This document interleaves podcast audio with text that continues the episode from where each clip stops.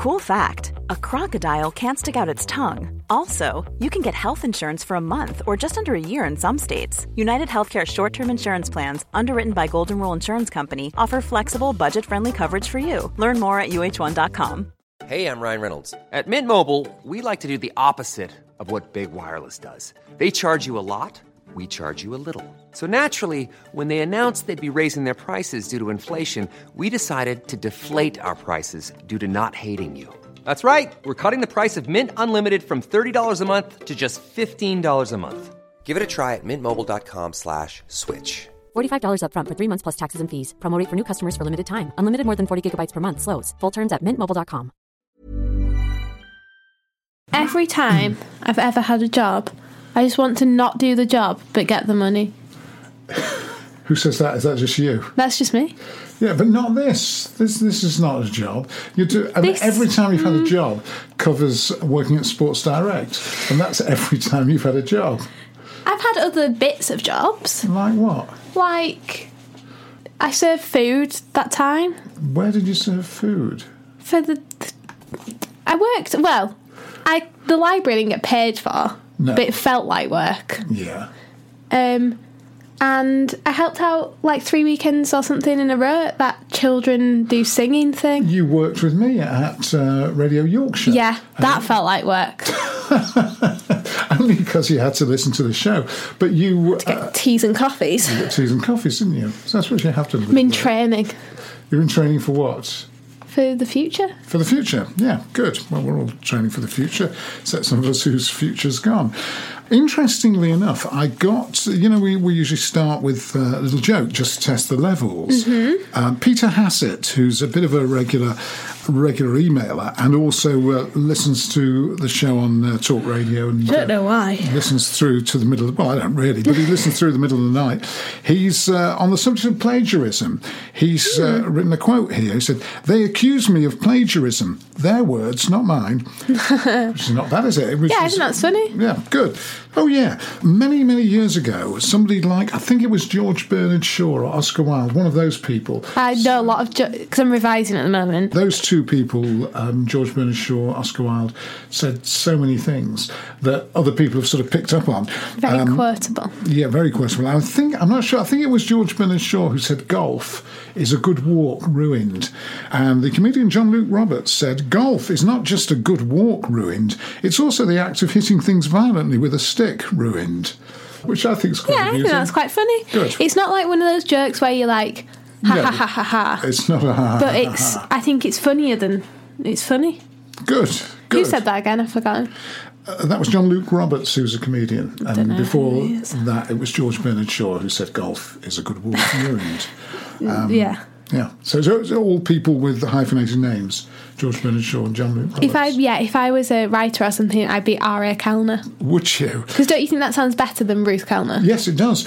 And uh, people do that. I tell you what, people are doing now is um, it doesn't say what gender. you Gender, yeah, it doesn't gender you either way. Yeah, because my friend Paul Reizin, who's a novelist, his n- latest novel is published under the name PZ Reizin. yeah, because it's So you don't know. You don't know. And Um, J.K. Rowling did that when she was publishing Hmm. Harry Potter. but now, of course, everybody does know that PZ Reizin is Paul Reizin because we've uh, have The, the, the millions of people listening, blown you've the blown the cover, yeah. I just wish you watched Game of Thrones. Well, there's an awful lot of Game of Thrones. I, I, I found at the moment I'm not watching Line of Duty, I'm not watching Game of Thrones, which means I'm more or less excluded from the national conversation. The only thing I, I don't think Line of Duty is worth you watching, but I think you would love Game of Thrones. Well, maybe I'll start. Uh, there were a couple of Game of Thrones stories actually. One was the fact that Gosh, I didn't even know you had these stories. I just was talking about Game of Thrones. So in sync. yes, well, Game of Thrones. Uh, there was one episode that was all shot in the dark. Yeah, it was really dark. Yeah, so that one was really dark, and there was another one which was uh, which I also cut out. Ah, yeah, the biggest film battle ever made. That's the uh, same is- episode. Is that the same episode? Captured over 55 grueling nights of filming in freezing mud, rain, and snow. Whoa. The cast and crew of Game of Thrones were left broken and exhausted after shooting the longest battle scene ever seen on TV or cinema screens. You, that's, that's already been. So it's it's watched it. 85 minutes, and the whole thing is basically battle. But it's brilliant. And I've been watching a lot of videos about how Game of Thrones is actually about the environment. So you spend all this time, the the whole most of the s- seven seasons before this one, and until sort of the seventh season, the whole whole of it is all about who's going to end up on the Iron Throne, and it's about deception and lies and pride and honor and loyalty, and it's all about all of these different human problems, and that's why people love it so much because as much as there is dragons and medieval times, it's really hmm. about problems that are transcend time. But um, until then, there's the, the the Night King, which I'm not going to give any spoilers because obviously people are at different points in it, so I don't want hmm. to ruin it.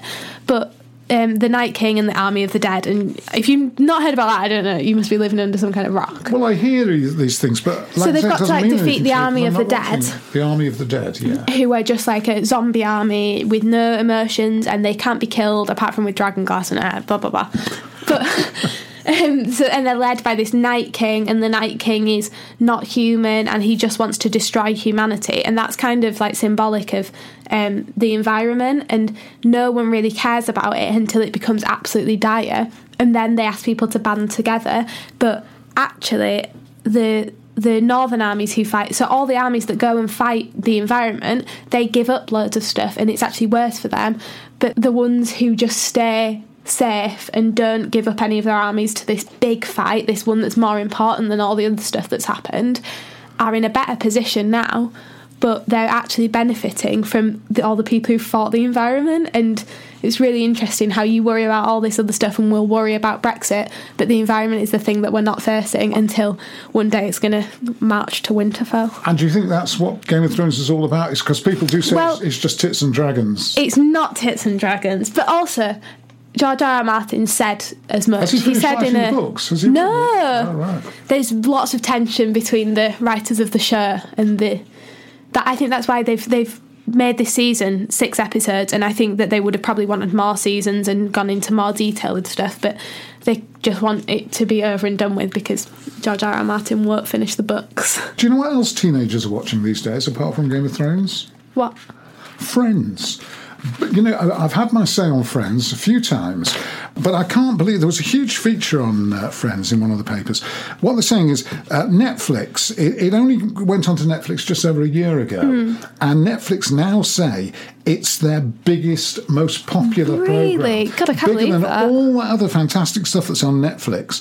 Apparently, already every teenager in the country with access to the streaming platform seems to know whether they fancy Rachel or Monica, Ross or Chandler.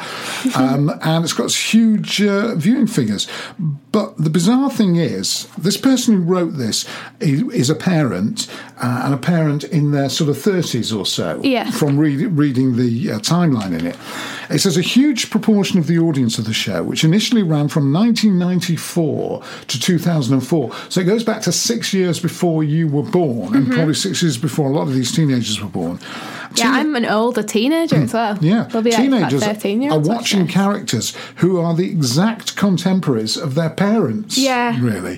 For these parents, he says, and I'm one of them. Uh, it's truly bizarre to walk into your living room and find Chandler still doing his perplexed double take thing, seemingly seemingly stuck in an episode called "The One Where the Last Twenty Years Haven't Happened," Hmm. uh, and it's they've done an analysis of why people are. Um, It's a time capsule, isn't it? why people are watching Friends. And they say it's sort of for relief. It's to look back to a world that was totally different. So it's pre. It says no TV show captured pre-internet friendship as well as Friends. It may be a blatantly idealized fantasy, but I think we Yeah. all recognise that. Even But we time. but we love Disney films as well. It's the same thing. Uh, it may be a blatantly idealised fantasy in terms of the lifestyle and sexual attractiveness of the characters, but it's also it's also convincingly puts across a prelapsarian world. Are you about to ask me what prelapsarian means? No, I know what it means. What does it mean? Because I've not got the slightest idea. Um, prelapsarian. What, what was the context? the context is that uh, Friends convincingly puts across a prelapsarian world Before the internet, maybe? Should I Google it? Google it. This is the annual part in the podcast where we Google things. Not so much annual as a weekly. Weekly, yeah. Of or relating to the period before the fall of Adam and Eve. Ah, right. So it's so it's before perfection. it's perf- it's before before something Before something corrupted something. Yes, But it's a religious Prelapsarian is a brilliant word for what they're saying because it says it convincingly. How do people just know those words? Well, they might have looked it up in a. You can look up stuff in a thesaurus. Yeah, like I know you look, you can look up synonyms, but I would never look up a synonym for something that would find that word. Well, but it's per- perhaps the you know this is a smart writer. Um, perhaps it's a word I should probably know. But anyway, it convincingly puts across a prelapsarian world in which friendship was conducted face to face in a room in real time. And uh, it says the cheesy title song proclaiming "I'll be there for you" nails the precise anxiety most plaguing modern teenagers, for whom there for you is probably a server somewhere in Silicon Valley. This is where the heart of that quasi nostalgia lies. So people are watching it. Uh, what they say is people are watching it for a sort of nostalgic reason, but being nostalgic for something For they a time even they never lived for a time they never lived in. Absolutely. Don't you think that that's a very similar thing to what you do with Fawlty Towers? Well, it could be. Except I did actually. I was there for Fawlty Towers. I lived. Yeah, but don't that. you watch it again now? No, uh, yes, I do. that. I do. That might be nostalgia, but uh, I, I think I also, when I was about your age, I was in the cinemas the whole time watching uh, movies from the thirties. Yeah. which, well, if you you've seen Midnight in Paris, that is the entire thing. Is that he's he's yearning to live in the twenties with the F. Scott Fitzgerald and T. S. Eliot, and he meets this girl, and she's yearning to live in the Renaissance period with Michelangelo and stuff. to live in Everybody wants to live in the time before them. in the era just before that. But it's because it beco- it's because it becomes romanticised. Anyway, it says if you want the ultimate in comfort blanket TV, what better than to wrap yourself up in an era when many of your anxieties, so i.e., talking about Mm. social media and all that, hadn't even been invented yet. But they also say, and I think this is interesting, you can maybe put me right on this. Uh, they say teenagers need comedy. The comedies that really speak to you when you're 15, so we're talking about just younger than you, the comedies that really speak to you when you're 15 will be burnt into your consciousness for life. And then what it says is most young adult novels uh, these days, um, the tone of a young adult novel is very rarely light or funny. You know, they're all Absolutely. dystopian and all that. Um, You don't get funny books for uh, for kids anymore. No. And it says Friends is sort of replacing that. And you also don't really get um, sort of like light-hearted adventure books as much for kids. I guess it just reflects an anxiety of the time. Is you know. You would never find someone writing a famous five anymore because even you look at Harry. I think Harry Potter is has to be the the symbol of the whole of our times and well, the, the the- Harry Potter has and it in it, and it, it is light and it is humorous but i mean the second half of it when voldemort returns is dark like it's dark and scary and it you know it's as popular as enid blyton was but it, enid blyton is much lighter much less it's not about real things in the way that harry potter is harry potter's dark and scary and do you remember Yes. I used to not be I couldn't read the second book I had to put it away Oh, I still dark, yeah I still don't think I've ever read the second half of the second book or something just because And when scared you me too much. When you were little, we uh, read nearly all the uh, Enid Blyton books. Yeah, Mallory the- Towers and St Clare's. Yeah, that's right. Love Despite those. the fact that uh, the, the private school experience is fairly remote from your Yeah. own real life. yeah, It's interesting that we said that this prelapsarian world of uh, friends, uh, a world before the internet. word of the week. Uh, yes, prelapsarian. That uh, you know, is life before the internet because a lot of your anxieties are Mm. probably exaggerated by social media, and that seems to have been over the uh, well over the months, a year over a year that we've been doing this, almost a constant theme. You know that social media and the internet just magnify all your anxieties. Yeah. Uh, and Well, was, they, but they also magnify. I think I heard someone speak about it about um, the internet isn't the bad thing. Social media is not the bad thing. It's only it's only a tool, and we can't demonize it or put stuff on it because it's the people using it. The same as people have used any kind of tool, like a gun. I a gun is not um, inherently evil or bad. Same as social media isn't. It's just people who use it who are. Do you know a what I bit- bit mean? Donald Trump now. No, well, I'm not. The NRA No, said well, that. well, no, Guns guns. don't kill people. People kill people. No, but that's. I, you know what I mean? Like guns should be banned because they actually kill people. That's it was a bad example. It was a bad. It was a really No, it's bad example. probably quite but- a good example. The- the but you understand what I mean that the, the, the social media is not the inherently bad thing, and no app on it, like Instagram, is not inherently terrible.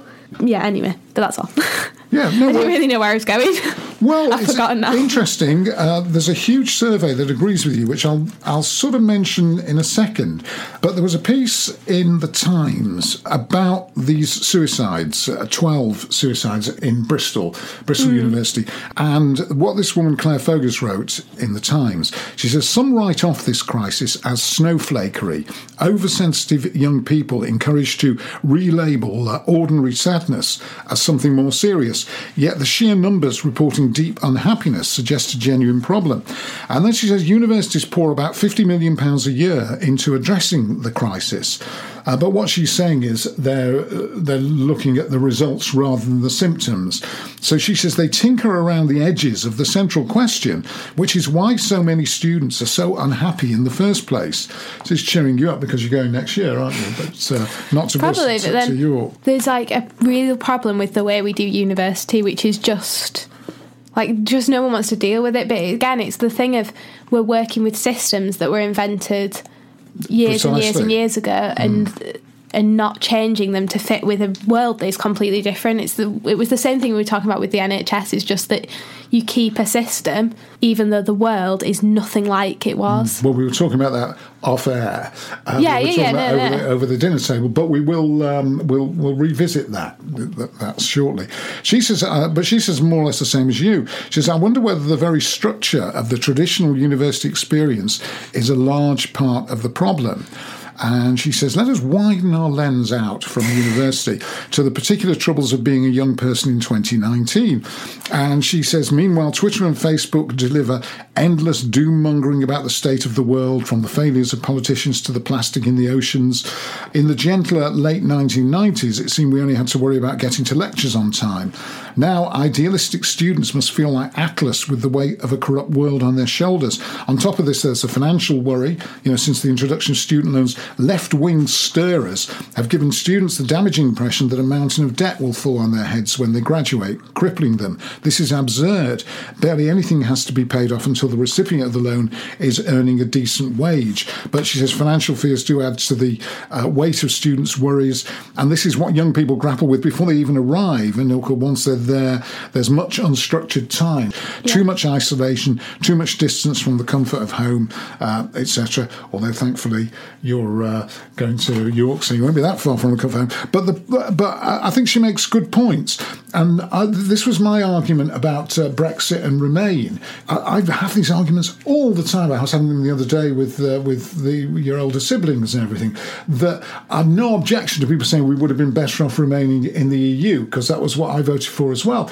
But the dialogue since then has been leavers, um, idiots, ignorant, northern, old, everything. It's it's basically they've just told everybody they voted for the wrong thing, which may very well be true. They may have voted for the wrong thing, but it's making a whole generation grow up thinking, well, we're going to leave the EU, and that's going to be the end of life as we know it. That is the that is Yeah. what's coming out. It's not going to be the end of life as we know it. It's not. There was, there was a prelapsarian world where we weren't in the EU and we managed. I, I- I don't think it will be the end of the. We might be slightly discomforted for a while. It might be the wrong decision, and it probably is the wrong decision. But it's not. Doesn't mean the whole world's going to. You know, you've got enough to worry about with the environment, which again is probably something that can be sorted. It's probably going to be sorted over I think over the, thirty I or think forty the years. environment is very different to, to Brexit. I, I agree No, that but the way the no, arguments but- come out, Brexit is the worst. yeah, yeah, no, I no, but I agree that it's not a doomsday issue, Brexit, and it, it's not as important as it is being made out to be, and it's just it's a symbol for a lot of other issues that people people peg onto Brexit. Hmm. It's not actually about the Brexit. Um, and besides that, I don't think we'll ever leave anyway, so it's fine. No, well, that's my my Yeah. this one, I believe. but the environment is a doomsday issue. There's eleven. There, I think. tw- 11 or 12 years and after that there is there's no coming back from it like sci- scientifically there isn't like that is a that is a doomsday issue and like people who get anxious over brexit i would not really understand that but seeing stuff about the environment is worrying and it's not. uh, They're not parallels. No, but you've still got to live your life. Yeah, and you no, can't you live your life with a mountain of worry on you all the time. No, no, you can't. I think a little bit of worry is useful. But would you stop flying for? I mean, you go, you're flying off. I would. holidays, I would be. you? I would be fine to be limited to like one return flight a year. I would be, and um, I can't remember. You know when Emma Thompson talked about the environment, and then every, she got loads of backlash about it because She she, was went on it flying some. She was flying somewhere or whatever. Um, but you. No one is suggesting that anyone has to be perfect to solve environmental issues. I think Emma Thompson gets a backlash because she's Emma Thompson. what? I think she People just- like Emma Thompson though. Well, they like her in what was that film? Nanny McPhee. Nanny McPhee. They like her in Nanny McPhee, but she is. You know, people accuse you of being supercilious and self-righteous and all that. She definitely is. She definitely is. When you. So you saying know- I am? No, I'm not saying you are. I'm saying people accuse you of it. People wrongly accuse you of it. There we go. There you go. But um, she probably is. I Yeah. mean, she's one of these people that does, you know. So you can imagine the Daily Mail, for instance, who led with the story, Yeah. would get annoyed by Emma Thompson. But anyway, you don't have to be perfect for it. First of all, the main the main issue with the environment is massive corporate companies who account for most of the CO two emissions.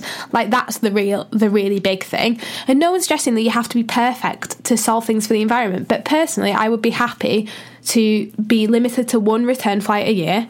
I don't eat meat. Do you know what I mean? But I I do eat fish. Like I'm not doing I'm it's, I'm not perfect in any in any manner. I mean, but I, I feel like you're perfect. I feel like a lot of people would be happy to um, only eat meat one day of the week, only eat red meat one day of the week. It's too difficult for a lot of people, and it feels scary. And then it's like, God, if I have to go vegan, I might as well do nothing.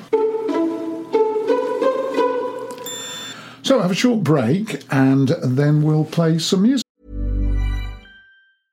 Hey, I'm Ryan Reynolds. At Mint Mobile, we like to do the opposite of what Big Wireless does. They charge you a lot, we charge you a little. So naturally, when they announced they'd be raising their prices due to inflation, we decided to deflate our prices due to not hating you. That's right. We're cutting the price of Mint Unlimited from $30 a month to just $15 a month. Give it a try at mintmobile.com slash switch. $45 upfront for three months plus taxes and fees. Promo for new customers for limited time. Unlimited more than 40 gigabytes per month. Slows. Full terms at mintmobile.com. Hi, I'm Daniel, founder of Pretty Litter. Did you know cats tend to hide symptoms of sickness and pain? I learned this the hard way after losing my cat, Gingy. So I created Pretty Litter, a health monitoring litter that helps detect early signs of illness by changing colors, saving you money and potentially your cat's life. Pretty Litter is veterinarian developed, and it's the easiest way to keep tabs on your fur baby's health right at home. Go to prettylitter.com and use code ACAST for 20% off your first order and a free cat toy. Terms and conditions apply. See site for details. Hiring for your small business? If you're not looking for professionals on LinkedIn, you're looking in the wrong place. That's like looking for your car keys in a fish tank. LinkedIn helps you hire professionals you can't find anywhere else, even those who aren't actively searching for a new job but might be open to the perfect role. In a given month, over 70% of LinkedIn users don't even visit other leading job sites. So start looking in the right place. With LinkedIn, you can hire professionals like a professional. Post your free job on linkedin.com slash achieve today.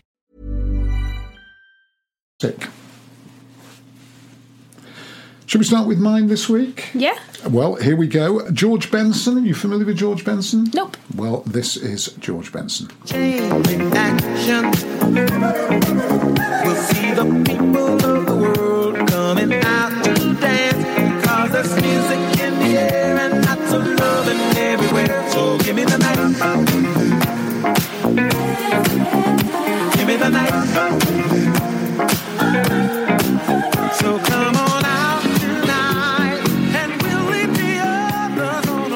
Well, that's a, a genre we uh, we don't play that often. I have- I have heard that You song, will have heard the Yeah. song definitely in uh, either in movies or in, it, it's disco. So basically, that's uh, a disco tune from the early eighties. Uh, but George Benson, very very interesting figure. He was well known as a jazz guitarist, but he was a child prodigy as well. That would have sounded to you a bit like the Bee Gees type Yeah, of, type yeah, of yeah. thing. Yeah, it's that it's that era, and he brilliantly adapted himself. He was It kind of sounds a bit like, like Earth, Wind and Fire or something as Yeah, well. There. same era. It's, it's good fun, isn't it? Yeah. yeah. Uh, but he began his professional Dancing. career at the age of twenty-one, jazz guitarist. Now I, I can't play the guitar, so this doesn't mean anything to me. But he uses a rest stroke picking technique, apparently, on the guitar. I cannot tell you how much I care about that. Yeah, well, it's similar to the gypsy style of playing the guitar, uh, as in Django Reinhardt. Who Oh, you love Django I do, Reinhardt. and we featured that uh, in an earlier uh, podcast. But he's like a lot of other jazzers at the time Quincy Jones, Herbie Hancock. When disco came in, they all started making disco tunes. Mm-hmm. Very cool. Now, yours. Yeah, it's FKA Twigs and it's a song called Cellophane.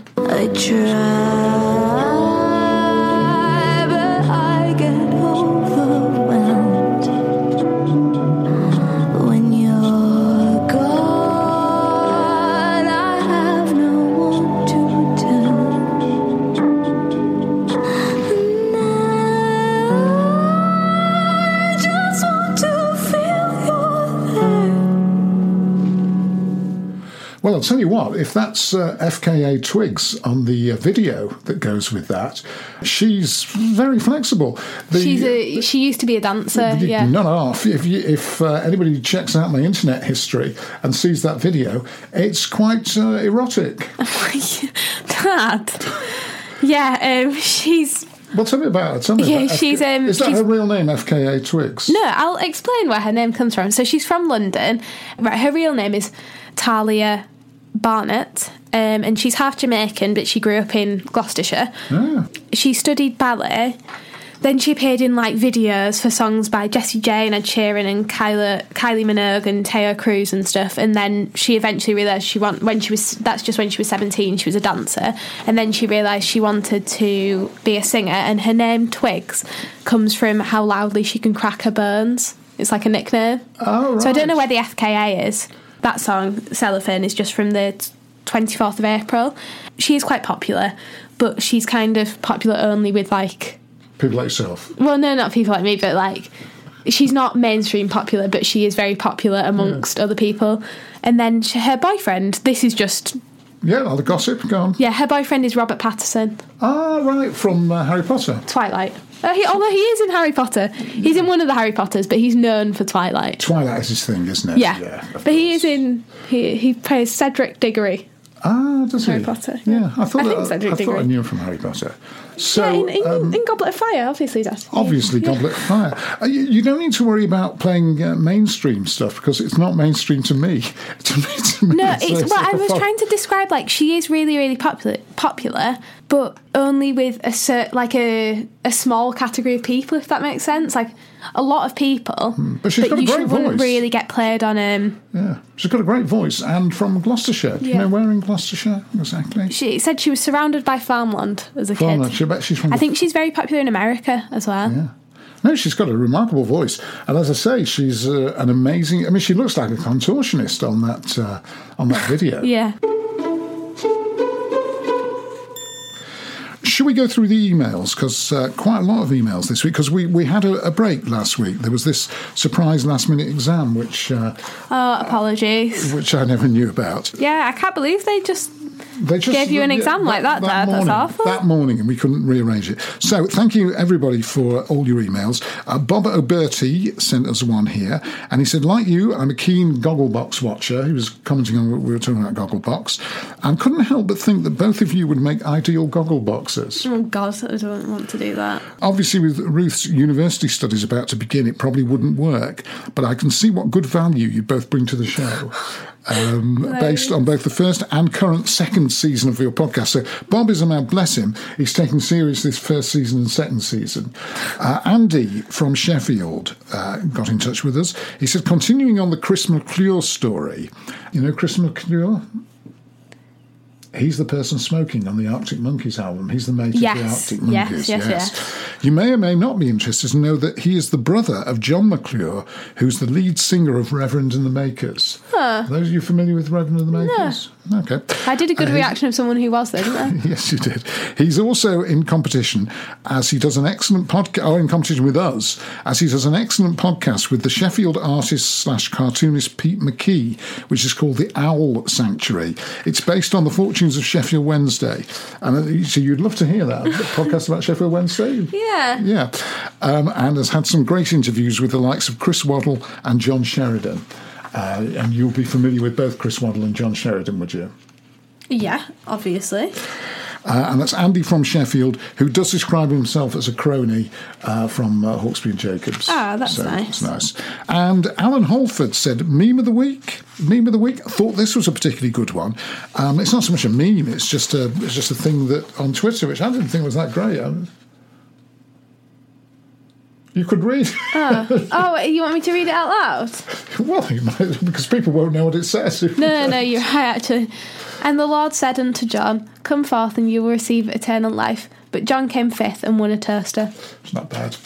I don't think that's great. Uh, and are you going to have to try harder, Alan Holford? Because Ruth doesn't think that's great. He's funny, but Yeah, you should have given it more oomph. You should have said, And the Lord said unto John, Come forth, and you will receive eternal life. But John came fifth and won a toaster. You've just remembered about a meme of the week, haven't you? Because you're looking through your phone. yeah. Pete says he particularly uh, enjoys the fact when you don't know the meaning of a word. So he would have loved prelapsarian this week. But You I didn't didn't know what know prelapsarian meant You're right. You're right. He says he, he can't believe you're going to uni uh, because she says she's 'Cause I know heard so- so few words. he says it makes for a very entertaining podcast though. And here are some words for Ruthie: Schadenfreude. I know. I that. know what that means. Yep. It means taking pleasure in someone else's pain. Yeah, excellent. Tumultuous. You know that. Yeah, means? just like Yeah. passionate and whew. Yeah, furore. F U R. Oh, doesn't that just mean almost fury? No, it sort of means Isn't it like, means a um, great big, a big great thing? big row about something. Yeah, you know, like a furious row. Yeah, I would know what that meant in uh, context. innuendo. yeah, innuendo. Yeah, you know, he says uh, not the Queen album, but the actual word he says. Didn't know it's And, album by uh, Queen, to be quite honest. And catalyst. Oh, catalyst something that makes something else Yeah, happen. yeah, you know that. God, it's as if he thinks I'm stupid. is, isn't it? He says, still loving the podcast and praying for you both to get your own show. He means on Own talk, show? own show on. uh, This is our own show, but he means on uh, talk radio. He's a talk radio listener and wants us to be on there. Ah. Well, you tell them. yeah, I will.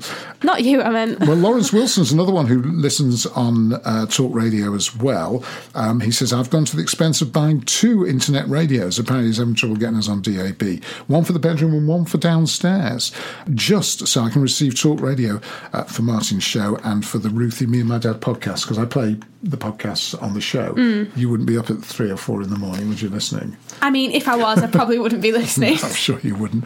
I fear we will lose Ruthie one way or another when she goes to uni. A lot of people are expressing this fear that you'll disappear from that. I'm sure we'll do some of them, certainly. But he says what he's worried about is that you'll be coerced by other students into speaking differently because there'll be people that you'll be leaving your sort of Yorkshire peer group, and there'll be hmm. people at York University from all over the country, hmm. and this this probably will happen. You'll sort of moderate your accent just to be understood, basically. I don't think Well, I sound that. no, not to be understood, but to be, you know, there'll be Yeah, no, but you do there'll be all anyway because you end up talking how you talk how, around the people you talk to. Yeah. But like, I think I sound way more northern when I'm with my friends because Yes, they're you- all really northern, yeah. and so You probably do. I go but more what I'm saying, you'll go to university and you'll maybe get in with a crowd of posh people from Hemel Hempstead or wherever, and then you'll sort of moderate. He doesn't want Hemel basically Hempstead? what Lawrence- London?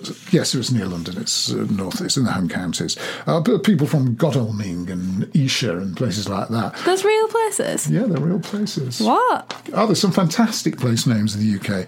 I used to live in Wiveliscombe. No sound- way. Yeah, Was I- that in Wales? that was- wasn't it? No, that was in Somerset, and I used to live. Can you, oh, do the say it in the West Country accent? I used to live in Wiveliscombe, but I also used to live in uh, Chipping Sodbury.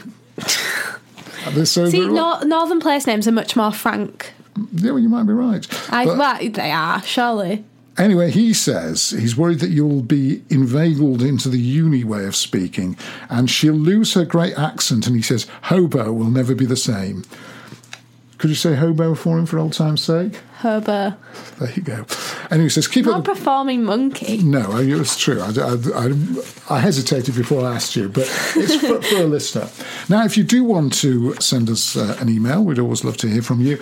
And uh, what's the address, Ruth? The address to send us an email is Martin and Ruth podcast at gmail.com. That's, And and I like to repeat it. That's Martin and Ruth podcast at gmail.com. and if you want to listen to the Spotify songs in full, then you can find the and the ones from all the other weeks as well. You can find those on the Spotify playlist, which you need to type in uh, Martin and Ruth, and that'll go to the profile, or just Ruthie and me, me and my dad, and that'll go to the playlist. Yeah, and it's well worth doing. I've done that a couple of times, and it does point you to other stuff as well, which is like Yeah, because it's like song you get on this like red Yeah. song radio. It calls it. So Yeah, yeah. it's fantastic. Just go back briefly to uh, social media. You know, we've been saying, and that the article that I quoted from from uh, Clare Foges before, the worries and all the the pain of the world that's put on your shoulders with the environment and Brexit and all that. And uh, she said, like, social media is one of the big problems, and that's sort of become almost a cliche. You know, everybody says social media. People do blame stuff on social media yeah. when it probably shouldn't be. Correct. Uh, this is from uh, a very recent study. The amount of time teenagers spend on social media has only a negligible effect on their happiness, the most comprehensive study yet has found. Researchers at Oxford University blamed sloppy science for studies suggesting that time spent on social media could be linked to poor mental health. Uh, they called for the concept of screen time, i.e., curbs on phone use and such like, to be abandoned after, after finding that only a tiny fraction of teenagers' uh, change in life satisfaction could be explained by the length of time they spent uh, online. So they say the effects of uh, social media use on happiness are tiny arguably trivial. Uh, the Oxford scientists have examined data on 12,000 British children aged 10 to 15, so a, a hell of a study that, who were questioned uh, over several years. So it was a study that went on for a long time to assess whether changes in the social media, uh, etc., because it obviously does change all the time. You know, you move from Yeah. Twitter to Instagram and all that.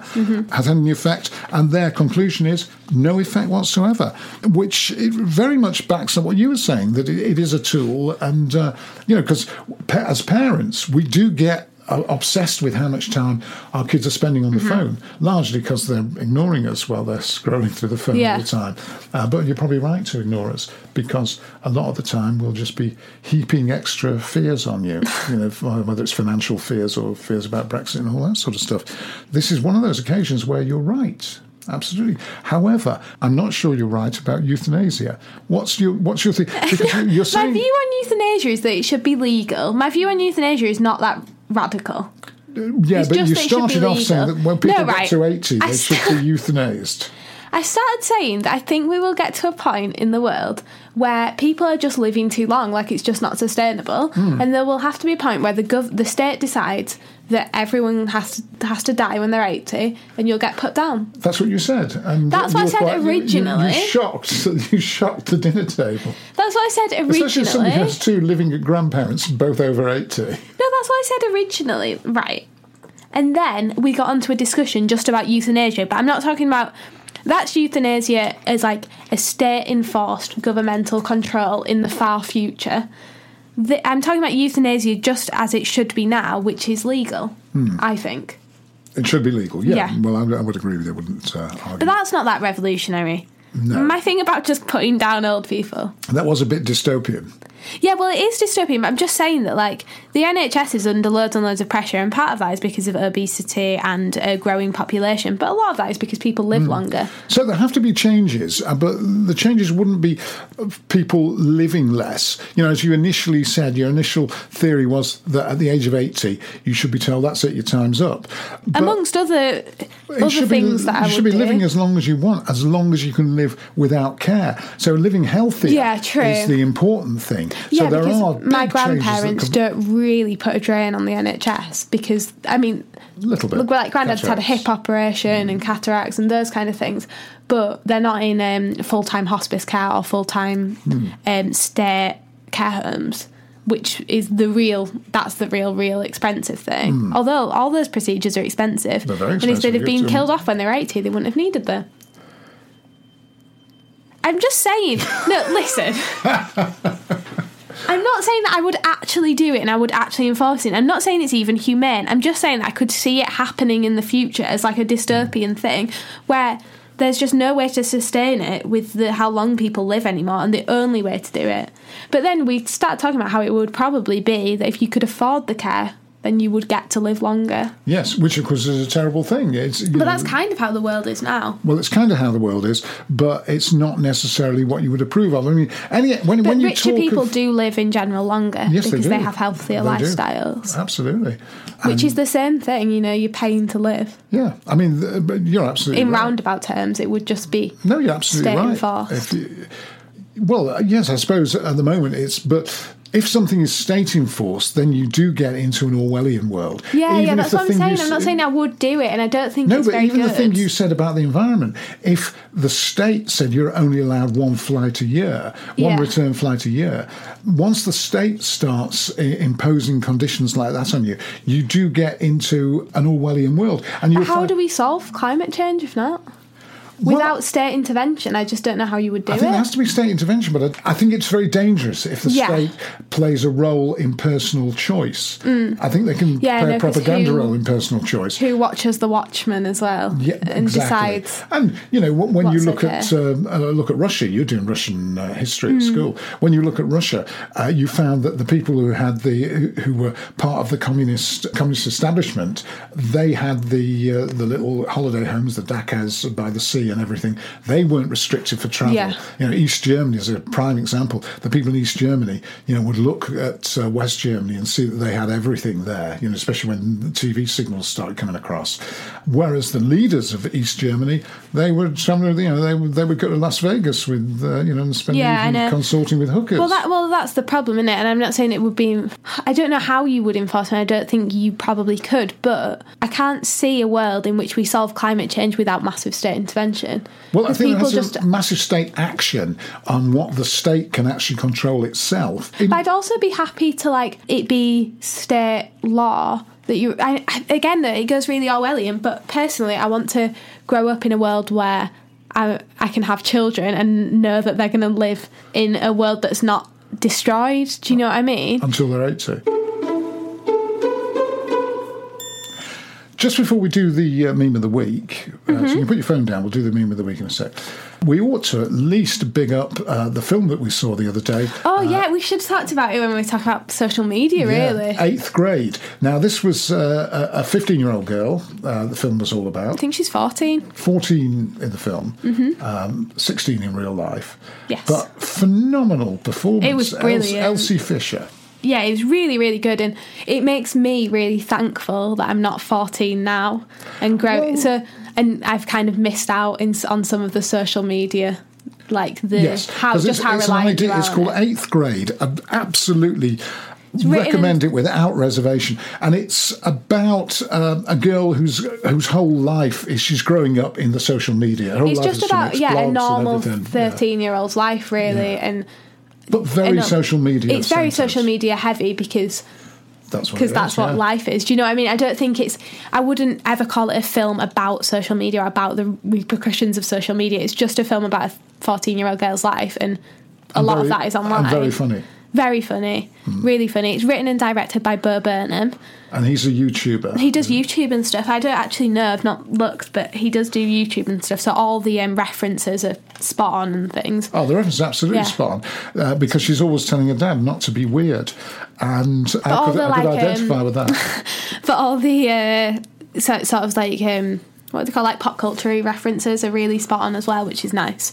But it's weird seeing like a coming of age film where I'm so much older than the girl in it. Yeah, because well, you're not so much older, are you? It's like four years. Four years. yeah, it's quite a long time. But yeah, it's weird seeing a film where And she does go to. Uh, she has a sort of uh, uh, an induction day at high school, which we see, and the high school kids Yeah. are there like seventeen or eighteen. they're like they're my year. They're your age. yeah. like 18 but yeah it's weird seeing a film where she the the world is really different to Mm. and it's all set coming of about, age films over about a week, isn't it? The, towards the end of school. Yeah it's like the end of um, the end of middle school so it's like eight which is eighth grade but i think it's year nine Yeah, but absolutely, definitely, definitely. Yeah, it's really good. Uh, good. try and see eighth grade if you can. Uh, don't see Dinner for Schmucks because that is really terrible. Do you have a meme of the week? i do so it's like text messages Hmm. um, but anyway one of the first one is like every time i get in the shower i think of you um, is it because you wish i was there with you too winky face um, no it's because the french word for shower is douche which i like because it's French. It helps you with your French. Yes. Good, winky face. Uh, ex- excellent. Uh, just a reminder if you want to send us an email, we'd love to get it. It's Martin and Ruth podcast at gmail.com. And uh, we have a playlist on Spotify, which you can find simply by going to Martin, well, put in Martin and Ruth. Just go to Spotify and just type in Martin and Ruth or Ruthie, me and my dad. Uh, and thank you very much indeed for listening. You're welcome. No, not you. Hey, it's Paige DeSorbo from Giggly Squad. High quality fashion without the price tag. Say hello to Quince. I'm snagging high-end essentials like cozy cashmere sweaters, sleek leather jackets, fine jewelry, and so much more. With Quince being 50 to 80% less than similar brands. And they partner with factories that prioritize safe, ethical, and responsible manufacturing. I love that. Luxury quality within reach. Go to quince.com slash style to get free shipping and 365 day returns on your next order. Quince.com slash style.